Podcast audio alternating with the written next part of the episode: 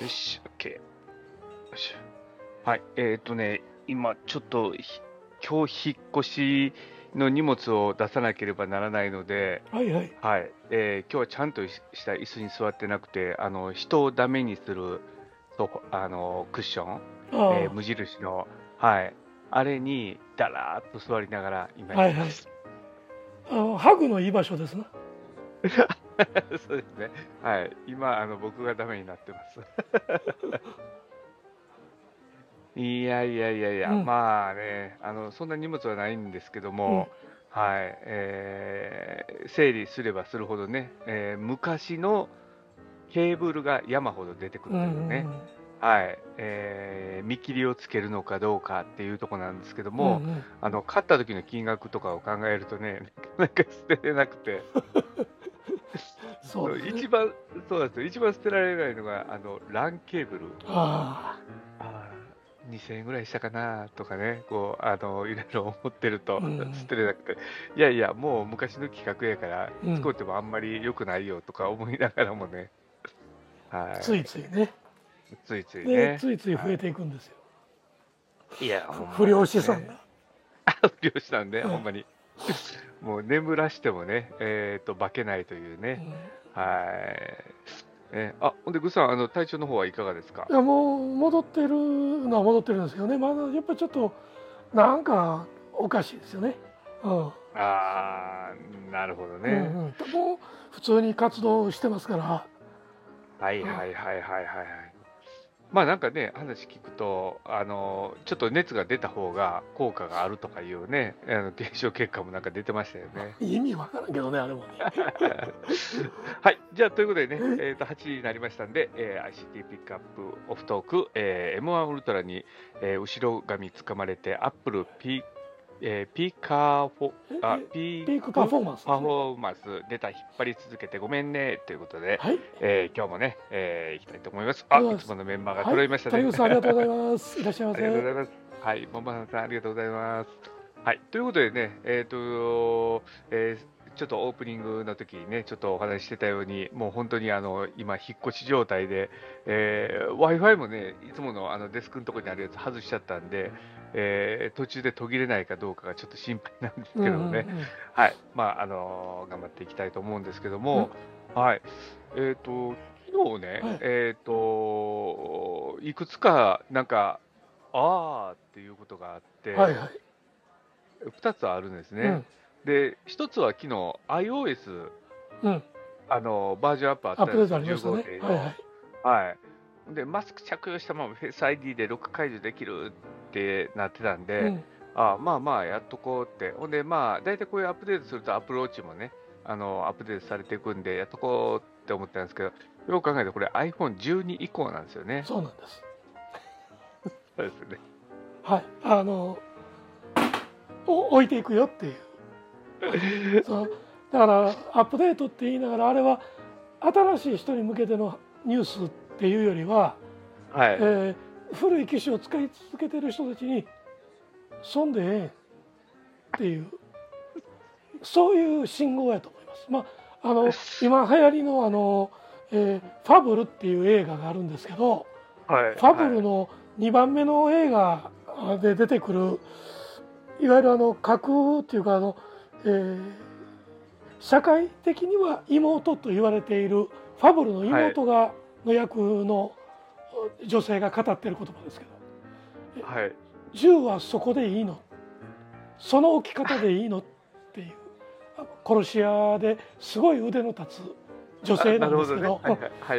その彼女のところに押しかけてきた、まあ、それなりに経験値を積んだ、えー格闘も強い、えー殺し屋がですよはいはい。女だと見くびってもう舐めた態度をとってるわけですけどもあまあ後でボコボコにやられてしまうんですけどねあの男性の方が男性の殺し屋が。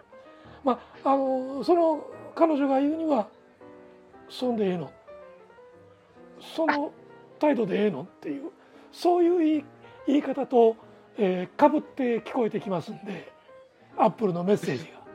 いや、まあ、確かにね。はい、であの、ネット上で僕素敵な言葉を拾ったんですがお、はいはい。はいだいぶファブル目強いなっていうやつです。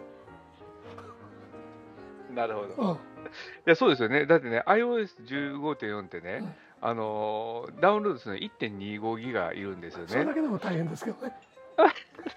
あんた、それだけのパケット使ってうん、どうなんっていう感じですもんうんうね。ん、当然うちに w i f i あるんよなうんファイバートゥーホームないよなっていうえー我がとこの家の環境まで問われてるっていうことでしょ？いやーねえ、ほんまに。いやーもうさすがアップルというね、うん感じがしましたけどね。だからアップルと, うん、えー、とプーチンのやってることは似てるなっていう気がしてくるいやいや、一緒にしちゃダメです、ダメです。ダメです。不謹慎です、それは。あの強権的で先制的、まあ、民主的には見えるけれども、えー言うことを聞けへんかったら置いていくよっていうそういうことやからね。うん。あそうです。プーチンは社会主義じゃないですか、あのアップルは資本主義をあのど真ん中を突っ走ってますからね、それ金で解決してよって感じですもんね。ちょっとブさん突っ込んでいい？はい、ロシアは社会主義ちゃうからね。ああ、社会主義じゃなかったあの社会主義国家で残ってるのはアフリカのなんとかっていう小さいそれこそ先制の決体な国23箇所あるぐらいでロシアも中国もバリバリの資本主義ですからね。あ今はそうだったんですね。そうですあのまあまあまあ、確かに経済制裁加えられたら、あわーわーってなるぐらいですからね。うん、あのバリバリの資本主義ですし、えーロシソビエト連邦が崩壊して CSI とかっていういわゆる旧ソ連圏をはもうぐちゃぐちゃになってますけどそこからもうすでにもう共産主義ですしプーチンはもともと共産主義なんか信じてませんか なるほら、うんど、、あプーチンを支えてるのはめちゃめちゃ大きい財閥ですよ。なるほど。そうか。そうですからあのみんな誤解してるのはロシアも中国も共産主義ではありません。彼らは。資本主義で、えー一党独裁の専制主義です。あの民主主義とは対極にあると。なるほど、なるほど。それは失礼いたしました。そういうはい。なのではいねあのーあまあで結局アップデートはどうなったんですか？いや、とりあえず、とりあえずした。デートいやっぱね、あのーそれはやっぱ僕としては、スマタフの中では、あのーファーストペンギンですから、最初に行かないとダメなので、うんうん。はい、行ってますけども、うんあの別に何の影響もなないく、です。そうなんだよね。うん。いやいやね、あでそれがね、昨日一個ね、あって、ああ、もうやられたな、まあまあ、でも、しとかんと次ね、うん。またあアップデート来るからね、うんうん。なと思いながらね、行ってて、うん。でもう一個ね、ネット絡みでね、うん。あの昨日確定申告の最終日だったじゃないですか。うん。うん。で、あのまあ、いつもながらあの期限ギリギリになる僕なんですけども、はい、えー アクセスできたえっとよくご存知で。いや、なんかね、そうなんですよ、ちょうどね、昼前にもう絶対終わらそうと思ってて、で、このあの引っ越しとかもね、の準備とかもあるので、コミットするぞってやってたんですよ。うんうん。ほんなら、だから1回目、えー、と僕、弥生の青色申告のオンラインのやつ使ってるんですよ。はいはい。で、今、あの、その、なんていうのかな、普通のそのオンラインでやってるとこの弥生とかだったら、うん。そのまま流れで、えー、と申告まで全部持っていけるんですよね。うんで、まあ、それが便利やなということでやったんですけど、まあ、去年もやって、なんかうまいこといかなかったんですけど、今年やって、あ今回はいけるわと思ったら、最後でえらいバーン弾かれて、うんうん。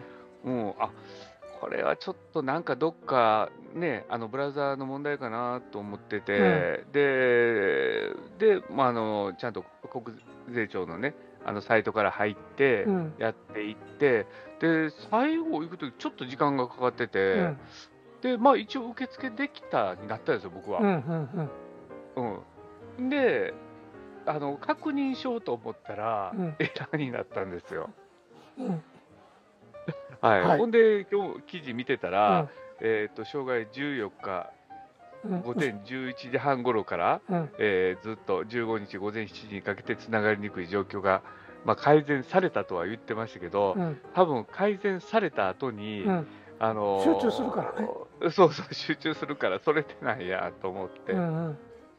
でもえー、あのーほんまにカスやな。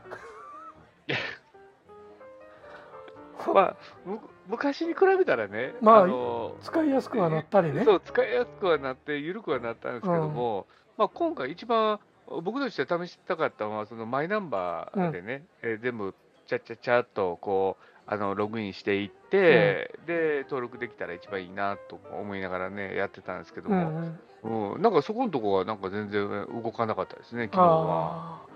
僕も、えっと先先週ぐらいにもう済ましてたからああ、さすがですね。別に問題はないなかったですけどあのえー、なんや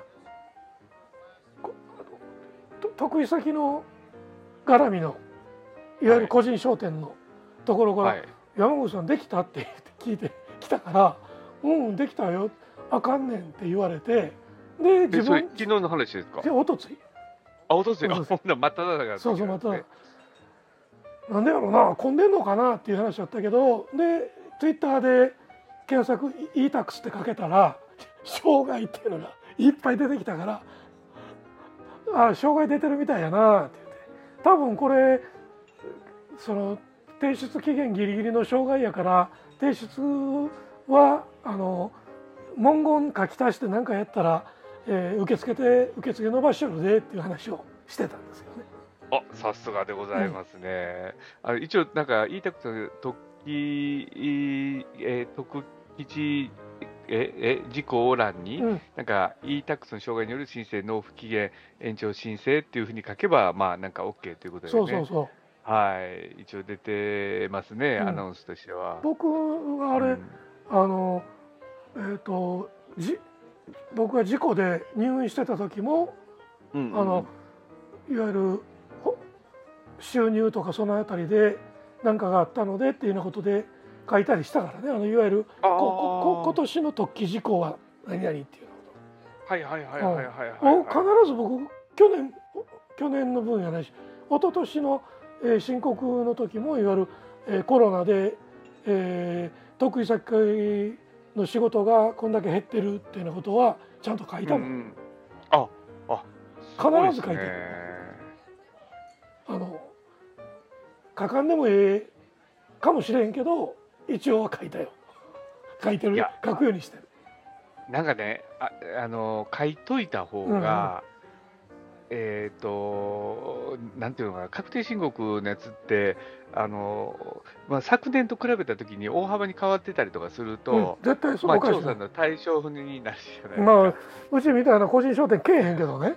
けえへんけど、あのけえへんからこそ一括で税金的に不利な扱いを受ける場合があるのよ、はいはいはいあはい、の市民税やとかあのはいはいはい。固定資産税とかね。都市計画税なんかもそうです。で特に、うん、ほんまに何？あのちゃんと書いとかんとあかん。文句言われへんいやね、うんはい。まあ、ということでね、昨日はそんなことがありのね、うんうん。えーそんなにデジタルガバメントっていうのはもう遠い未来の話になってきたね日本は。でこんなでもあれですね、なんかこの e-tax のやつも、11時半ぐらいからエラーが起き始めて、うんねあの再起動をかけたって、再起動をかけるって、真っ昼間に再起動って、やっぱすげえ状況になってたんやなっていうのを改めて感じますね。うんまあうん再起動できる仕組みにはあの多分してるんやろうけどもね。うんうんせやけどそれだそれだけ、ねね、もう何百万っていうアクセス件数を片や保持しながらえメインフレームを再起動させるだけのバッファーさせるあのメモリー空間があるっていうことやからはでかいことはでかいんやろうけどね。うん。うん。うん。うん。なん。とかねなっていう。えそうですよね。うん、まあまあね、そん。な感じの2日間だったん。ですけどうん。うん。ね、おまあその時にね、うん。あのまあちょっと引っ越しの準備も兼ねながら、で、確定申告のやりながらってやってる時に、うん。あのいつも僕なんかそうテレビととか TVer 大好きやから、かけながら見たりするんですけど、やっぱちょっと集中できないかうら、んうん。YouTube、あのー見ながらにしようと思って、うん。で、なんか長い対談のやつとかだったら、うん。まあちょうどいいわと思って、うん。聞き流しぐらいでね、いけるかなと思ってね、はいはい。ずっと見てたんですよ。うん。で、最初、ドリキンさんのやつとか見てて、うん。あ、面白いなと思って、まあまあ、あの、えっ、と、片手間にこう聞きながらね、いけるなと思ってたんですけども、その時にね、なぜかね、あの、耳かきの YouTube 動画ができるんですよ。ほうほうん。あの、見たことあります？耳かきの YouTube 動画で、あの、マイクロスコープを使って、あの、耳の穴を見せるやつ？見せ見せながら、撮っていくんですよ。うほうほう。ん、ほんで、う僕がたまたま見た人、すごい、あのもうプロ中のプロの人で、ううん。その耳かきをするだけじゃなくて、うん。ちゃんと産毛までも、ちゃんとあのハサミで切っていきはるんですよ。えらい小さいハサミあんねんね。ああ、そうなんですよ。えで、それで綺麗にしていって、で、その取っていくのもね、無理やり取っていくのではなくて、うん。やっぱりちょっとそのあの固まってたりとかもするのえで、うん。あの液でちょっとあ柔らかくしながらみたいなね、うん。えー感じでこうやっていくんですけどうんも、うん。あのーそそのやる人、男性のイケメンのむっちゃかっこいい人なんですよ。うんうん。で、えー、と撮ってもらってる人は、あれ、YouTuber の人なのかな、なんかむっちゃ綺麗な可愛い人だったんですよ。うんうん。で、まあ、こう撮ってるんですけど、なんやろ。すげえエロっぽさも感じながうら、ん。えー僕、耳かきとか大好きやかうら、ん。あ、あ、あ、こ、こ、こ取れ、取れた時の感じどんなんやろなとかって、なんか、二つの楽しみができて、そうしたらさ僕さ完全にあの YouTube にキー取られて、手止まってますやんあ、止まってます止まって。ま すすっげえ見てました。だから、そやけどその耳の穴の中に開いてる毛ってそんなん切ってええの？しやけど。あのうん。その異物の侵入とか埃の侵入をあ遮るためのもんやろ？そうそうそう。う。んなんか一応、産毛みたいな感じなんですけどね。産毛あーなるほうん。そうなんですよ。いや、だからね、もう全然集中できえらいの見つけてしまったね。いや、ほほんで、そのね、耳かきのやつもね、まあ、めその人は綿棒を基本的に使いはるんですけども、うんうん。綿棒が通常の綿棒の、えっ、とね、2分の1か3分の1ぐらいの細さなんですよ。ああなるほどね。うん、だから全然、その、えっ、と、通常の綿棒ってね、あれやると、えっ、と、耳くそがどんどんどんどん奥へ奥へと入っていっちゃうんですね。うんあの、下手すると。うん、でそれをあの半分ぐらいのやつなのでちょうどその穴に対して半分ぐらいになるのでちょうどいい感じでいはい。いけるっていう感じだったんですけど。うん。まあねダメですね。あれはもうもう二度と見たらダメですね。ずっとハマりますね。えー、と耳の穴の中に入るまでそのマイクロスコープみたいなのが入るっていうこと？あそうですね。それをねかざしながらこうあのーやってたんであどのあたりからと撮れてるのかがちょっとももう一度分かんないですけどね。おー。結構でも綺麗に映ってましたよ奥の方まで。へえうん。まああのあれやな大腸カメラとか今の胃カメラほんまにちっこいからね。あうんうんなるほど、でなんかその人が言うには、うん。なんかやっぱり最近流行ってきてるみたいで、その動画が、うん、あの他でも結構やってはる方が多いみたいですね。それん。ちょっと悪いけどまあし人の耳掃除見てなんか参考になるのかな？それこそだからね。そそれ自体がもうポルノやんか。ポルノっていわゆるあのエロ動画っていう意味のポルノじゃなくて本来の意味のポルノね。クズっていうあのどうでもええようなもんっていう。いや、ことやと思うそうなんですよ。自分でも何なんでこれにハマってんのか 分かんなくて、ど、わこれ新しい流れやなと思って。うん。うん、でもあのー一方あのなんていうかな。全く批判的なあの視点を書いたそのえっ、と戦場からのなんかのど動画なんかを、えーはいはいなんなんていうの？うん何の意識もせずに見てるっていうの自体が、戦争の動戦争の生の戦争の動画をポルノとして扱ってるっていうのはやっぱうりん。そう俺らが劣化してんのかもしれんけどね。うん。いややっぱりね、なんかその、メディアにやっぱ慣れすぎちゃってるんでしょううね。うん。なんかな。いや、もうだからほんまに、あなんやろ、あの日常の中であのウクライナのようなことが起こったとしたうら、ん。ももう、うんなんやろ、ドキドドキドキしてしゃあないですね、なんかもう、怖いっていうかうんうね。ん。うーん、普通ももう怖がって何もできへんもんな。ううん。ん、だからその中であれよなちょちょっとなんか僕らにできることって言ったらやっぱりうん応援する以外にないわけやの侵略者に対してクソったれって言い続けんとあかんっていうことやと思うけどそうですね。ううん。ん。でもあれですよね、なんか、あのまあ、あんまり政治的なとこはね、僕らも奥は分かんないんですけども、なんかこれだけ誰が見ても、ねあのーロシアが良くないっていうのは思ってるけども、ねなんかそれ以上こう止めることができないっていうところがね、なんか歯がゆいとこですよね、本当に。うん。うーん。まあでもあの時間かかるけどと止まるよな。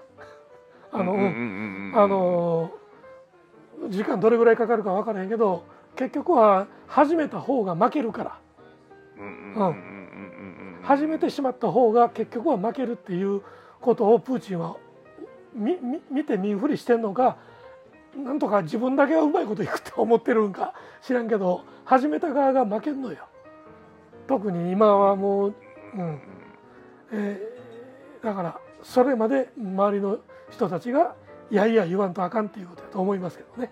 うん。そうですね、うん、まあ実際ね、この後もし勝った、負けた、どっちにしてもね、なんか世界からやっぱ孤立してしまうのかなとは思うんですけどもね。うん、誰誰がそんなやつの言うことを聞くっていう話やんか、うん。うん、暴力で蹂躙するしてくるようなやつっていうようなやつ。なんで、ねえ。うん、普段の生活でも暮らしの中から反射は排除するやん。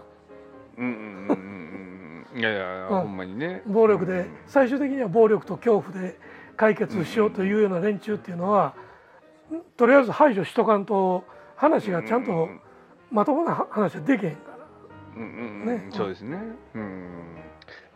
いやーね、まあまあ、そんなね、うん。えー感じで、えーその中で耳かきの動画を見て、うん。あのー喜んでたというね、ほんまに情けない話ですいやいやでそれでも あのーあれよ。YouTube ってそうやけど本当になんかあのコンテンツとしてはやっぱり最強になってきたね。ほ他は短い動画やったらティあの TikTok とかっていうようなことにははいはい、なるしリールとかね、はい、あったりとかしますけど、今回のそのえっ、とまああのロシアからの生情報みたいなものは、はい。TikTok で広がってきてるやんか。はい、ああ、そうなんですか。TikTok がやっぱり、ね、よう考えたら中国はお前どっちの味方やねんって世界から言われてるけど、うんうんうんうん。TikTok 閉じてへんっていうことはまあ、うんうんそれなりに中国の意思表示かなと思ったりしてんのよ。で、まあ、TikTok で動画が世界に拡散してるしで今回思ったのは英語圏の人たちはあの新しいいわゆるその LINE みたいなもんあの WeChat みたいなもんで、レディットっていうのがあんねん。はいはいはいはうんまあ、日本語のレディットもあんねんけどあの世界と話するんやったらやっぱり英語やわ。い。ああ、ではいはい。レディットで次から次とその現地の情報が飛んでくるってだから動画で TikTok が流れてくる、えー文章の記事みたいなものは、えーでレディットで共有が全世界に広がってるっていうのがやっぱり今回あらわやったね。ああ、はあはあはあはあはあはあ。それともう一個ねもう一個思ったのはその、Google がうんうんロシア発の通信を遮断した。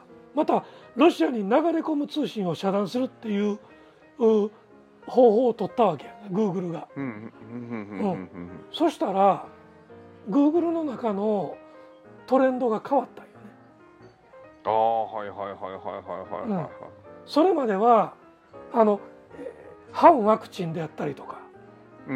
またあの、えー、いわゆるあの陰謀論的なもの。みたいなものが Google のいわゆるトレンドの上位には必ずそんなもんが食い込んできたんやけどもロシア通信シャットダウンしたらうんうん。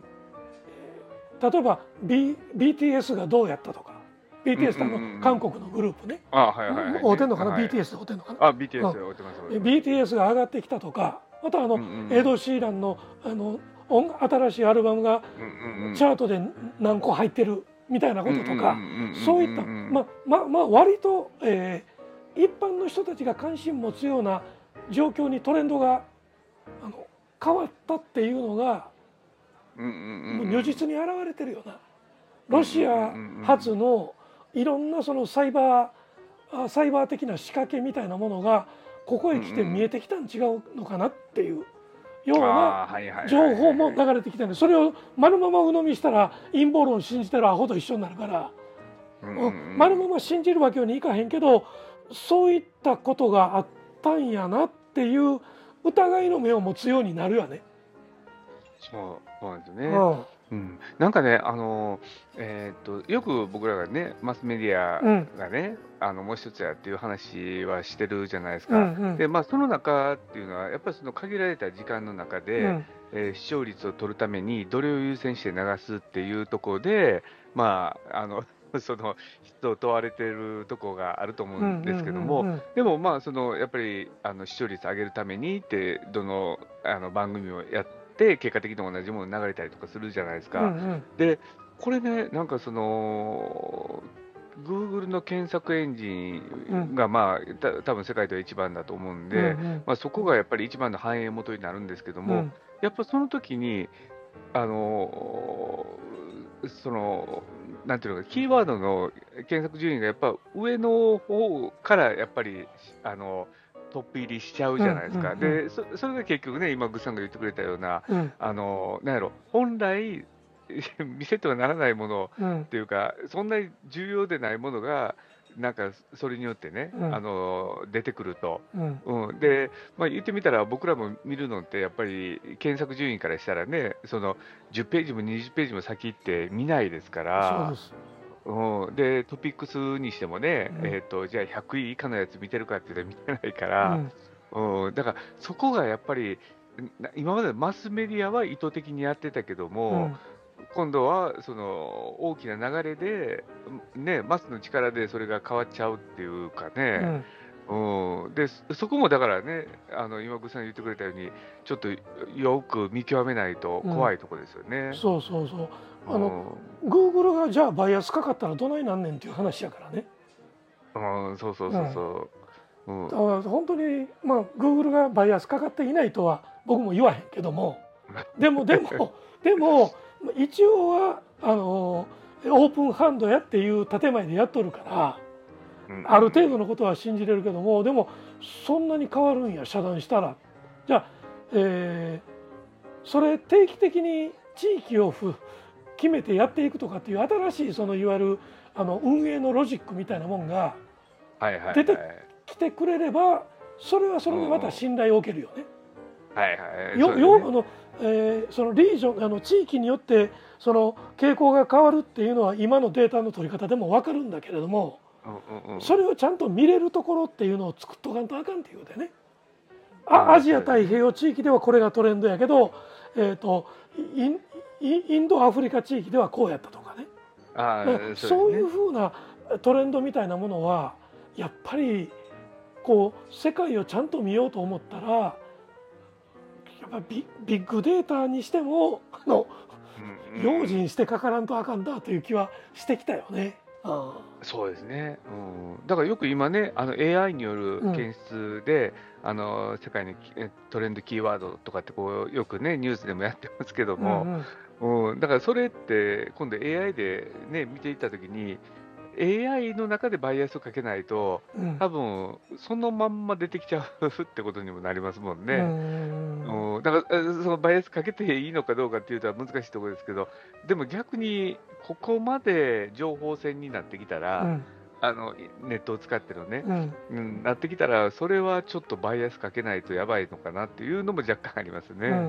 うん、まあ、うん。あのえっとフフェイクが溢れてる中でもその、えーアンチフェイクということであ例えばイギリスのベリングキャットって言われるような人たちがいるわけですよ。あのベリングキャットってあの猫の首に鈴つけるネズミたちっていう意味。うんうんうん。のベリングキャットっていう、うんうん。うん。いわゆるまあ任意の,、まあ、あのノンガバメントあの非政府組織なわけですけど、うんうんうん。彼らがそのやっぱりちゃんとそういった動きをやってるっていうこともちょっとちょっと心強いのかなっていうふうには思いますけどね、これはフェイクやったとかね、いうようなことをちゃんと言い続けるっていう人たちも現れてるっていうのは、うん大事やし。でさっき物産が言ってくれたその視聴率が大きくどうこうっていうのもあの今回改めて思い知ったのが視聴率をちゃんと上げるにはちゃんと真実を伝えることやっていうふうに思ったんよ。なんでかというと昨日の晩やったロシアの国営テレビで女性がいつものキャスターがね喋ってる時に後ろにそのニュースの編集やっている女性らしいんだけどあの方は。はいはいはい。編集記者というような書き方もしてるところもあったけどその彼女が手書きの「えーノーワー」って書いたあの、えーまあ、ロシア国内向けのメメッセージで「戦争はあかん」で、えーと「プロパガンダを信じるな」とこの放送はうんプロパガンダということを言ってるわけじゃないですか。あのプロうんうんうんあれがね全世界の人たちが見てるわけやな。うんうんうんでロシアの人たちも見てるわけやから。うんうんうんまあ視聴率をちゃんと確保するにはこれやなと思って、ああはいはいはいはい。うん、でめっちゃくちゃおもろかったのはあの、えー、と今日の朝の日経 FT のニュースなんやけどいつものあのいわゆるキャスターのおっちゃんが言うてるにはその、えー、とニュースニュース？え報道記者の、えー、と勇気ある行動には本当に頭が下がる思いですっていうようなことを今日朝言ってた。はいはいはいそのロシアのその彼女のまあその後彼女は拘束されて逮捕されてしまってるわけですけど、で、えー昨日の晩 NHK もそのニュースやっとってんけど、俺半分薄笑いヘラ笑いしながらあ「お前らがこのニュース言うんかい」っていうふうに思ってたけ ど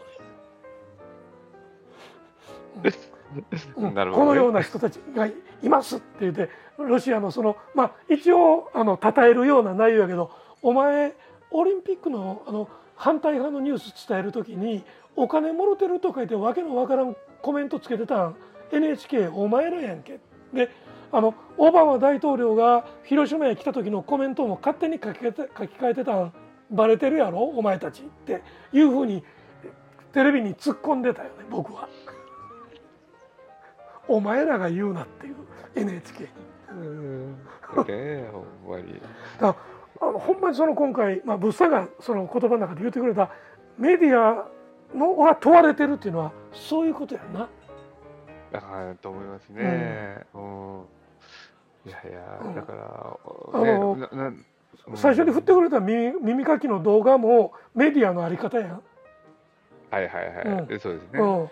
ほんまにだから僕らはその僕らは IT リテラシー云々のことでスマタブもはじめのうん。クラブハウスも自分たちがクラブハウスがどんなもんか知りたいがためにやり始めた自分勝手なあの番組にまあお二人今付き合ってくれてありますけど本当に申し訳ないなとは思うけどもその IT リテラシーっていうこととメディアリテラシーっていうことのその表裏一体みたいなものっていうのはこれうんますます感じるよね。そうですね。うんうんまあそこにもう一個あれですよね。あの占いリテラシーを入れるとですね、ゲッターズさんも、えっ、と、2月の最初にね、今年は大変なことが起きるってね、うん、言ってたんで、まあそれがものの見事に当たったなというふうになってるので、そうそう。で、でね、それ僕否定してるるわけちゃうよ。あうんの否定してるほんでねうん。あの、それはそれでまあまあいつものことやなと思って、うん。あの、聞いてたんですけども、うんうん。あの、このね、なんかそのメディアの部分も、大きく変わるんちゃうかって言ってたんですよ。うんうんうん、でそれはね、まああのなんとなく僕もなんかその予感があるなっていうのを思ってて、うん。であの昨日もそのドリキンさんのとね、アミティさんやったかな、あの iPad のすごいあのえ教えるのうまい女の人いるんですけど、その人の対談の中でね、うん、まあその YouTube、まあ、今やってるけども、別にだから、あのまあ、昔みたいにバーッとバブル時期がもうあるわけではないねんけども、まあまあ、これ自体を捨てることはしないと、ううん。んやっぱその発信の場として持ってきたいっていうのがあって、うん、でただ、なんとなく次のやつがなんか来るかなっていう気はしてるみたいな話はしてはって、うんうん。うん、で僕もなんとなくね、あの来るなとは思ってるんですけどうんも、全く予想ができないんですよね。うん。うん、で、あのドリキンさんも言ってたんですけど、じゃあ、今の YouTube うの、ん。そのじゃあ、上げてすぐ、どの端末でも同じように、うん。あの環境で見れてっていう、あの仕組みって、あの簡単にできないじゃないですか。うん。うん、あのまあそのサーバーもそうやし、ね、処理のあのプログラムにしてもそうやし、うんなかなかえできないから、うん。じゃあ、新興企業が出てきたとこでどうかっていうのは何とも言われへんけども、うんでもなんか、まあ、変わるものが出るなような気がしてるっていうふうに言ってたんでね。うんだからまうん。あ、ね、なんかそんな気がちょっとしてるなっていうところですね、今。そこでうん。やっぱり僕が今ブッさんが言ったことで気がかりになってたのがあのうん。イーロン・マスクがウクライナの人たちのために通信回線があかんねんやったらうっとこつこてって言うて、イーロン・マスクの衛星回線開けたんやんか。ああ、はいはいはい。衛星回線をウクライナの人たちに向けて回線開けるよと。だから飛ばして、いわゆる端末があれば、いわゆる既存のいわゆる、えー 4G 回線であったりとか、まあ、ウクライナあたりはまだ 5G はないねんけど、4G とか 3G の回線ではなく既存のキャリア既存の通信会社のキャリアではなくもうあのそらあの分厚い雲があったら遮られるかも分からへんけどでも衛星を飛ばしてどうこうっていう新しいいわゆるあのえー通信経路ねインフラとしての通信みたいなものがこちらっと今回かい垣間見たんや。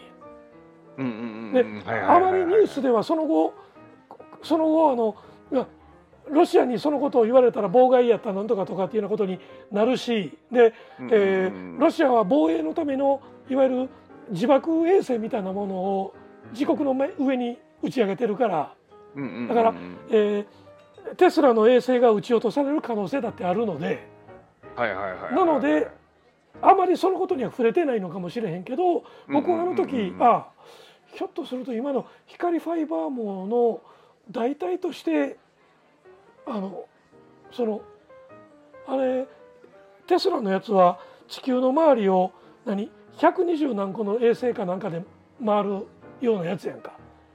着々と打ち上げてたやつやけどそれやなん違うのかなっていう気がしていて。だからもう今までの概念をバンと飛ばしちゃうってことですよね。うん、あの超えてしまって一歩その谷川の向こうへポンと行くっていうのはその通信がどこにどこ通信のそのインフラを何に依存するかっていうのを超えた向こう側になんか置くような感じがちょっとしたっていうのはその今物産が言うたからあひょっとしたらこれかなって一瞬思った。ああいやでもね本当にね、うんあのーまあ、僕ら長い間生きてるから、あのー痛切に感じるんですけど必ず大きなやっぱり災害とかえことが起こった時って、うんうんあのー IT の力って急激に伸びるじゃないですか。うんうん、まあよくねあの戦争があるとあの科学がね進歩するとかってよく言われてたりとかしますけど、うん。まあそれと同じように技術なんか技術革新は確実にね。確実にありますからね、うん。で今回そのコロナがね行われてああってでやっぱ大きく変わったのってやっぱネット環境がすごく変わったじゃないですか、うんうん。でオンラインで全てつながるみたいなことがそれまでの時って、みんな勇み足だったじゃないですか、うん。そこに手出したらちょっときついよなみたいな、うん。ねえだって、マイクロソフトもグーグルもオンラインやってたけど、本腰入れてなかった、うん。ねえいきなりコロナになって、ズームに抜かれた瞬間に本気入れるって感じでしたから。うおっしゃるね通り、その通りやったね。うん。ねえで東日本大震災の時には、うわ、これは今度からはデータ通信、だからまあ要は SNS が流行る、ね。えでそのもう一つ前、阪神大震災の時は、手電話はだめだ、やっぱりねえ、えー携帯だっていうので、やっぱり全部火がついていってるってことを考えたらね、うん、まあ11年前のまあ311この間をそそんなとこでそんなとこで申し訳ない。11年前のそのうん東北大震災の時にツイッターであったりとかうんうんみたいなものがドンと広がったけどうんもう今どっちかというとフェイスブックなんかはもうすでにオワコンやしうんうんうんツイッターでさええー例えば TikTok であったりとかあうんインスタグラムという新しいものに置き換わろうとしていったところに、えーとうん今回のこれでしょ？災害ではないし、えー犯人は明確な分かってることやねんけどもそこで僕がさっき言ったその、テキストメッセージでのやり方やり取りをレディットという新しいものができてきてるし、えー TikTok がさらに広がってるしっていうようなうんこと、TikTok もひょっとしたら遅いのかもしれんなというところに来てるんよなもうこうなってくると。ほん今回あれですよね、なんかウクライナからの中継とかで見たときにね、必ずその、えー、と家族とのやり取りのやつ見たら、うん。もうもうほとんどあのなんでビデオうん。のやり取りじゃないですか、うん。あのまあ、テキストもね、実際にはやってるやろうけども、でもテレビに出てきてるやつって結構みんなね、うん。動画でやり取りしてるのが出てきてるから、うん。やっぱそこもやっぱりね、大きく変わったなっていうのはすごく思いますね。うん。まあね、うん。だこれ、本当に東日本大震災の時に、あの絵付きのものがね、あまあ、あの時でもツイッターとか、YouTube とかでもちょっと上がったりとかしてましたが、あれがもっとね、本当に進んでたら、もっと現場の状況とかがね、分かったやろうし、うん。って思いますよね。うん。まあの時したけどいわゆる既存のいわゆる移動体通信は全滅やったからね。電源落ちてたし。うんうんうんうん。だからね。そうなってくるとやっぱりささっきのそのね、衛星。衛星っていうことがその間近にでちょっと前までの衛星っていうのはいわゆるタイムラグがもう明確にあったけど今そうじゃないっていうふうになりつつあるからね。うだからそうだなちょっとやっぱり大きく何かまた変わっていくんやろうなっていう気はしますね。うんそうですね。ということかな。うんね。はい。まあ、ということで、いっぱいなんか話しすぎちゃいましたね。あもう40分になりました。はい。はい。はい。えーということでねはいはい、えー ICT ピックアップオフトーク、えー M1 ウルトラに、えー後ろ髪つかまれて、えー、アップル、えーピークパフォーマンスネタ引っ張り続けてごめんということで、えーまたね、えーこの内容とは全然違う、はい。えーなりましたけど内容にな。っちゃいましたけども、はい、えー今日のね、ピックアップオフトークを終わりにしたいと思います。はいありがとうございりがとうございます。はいはい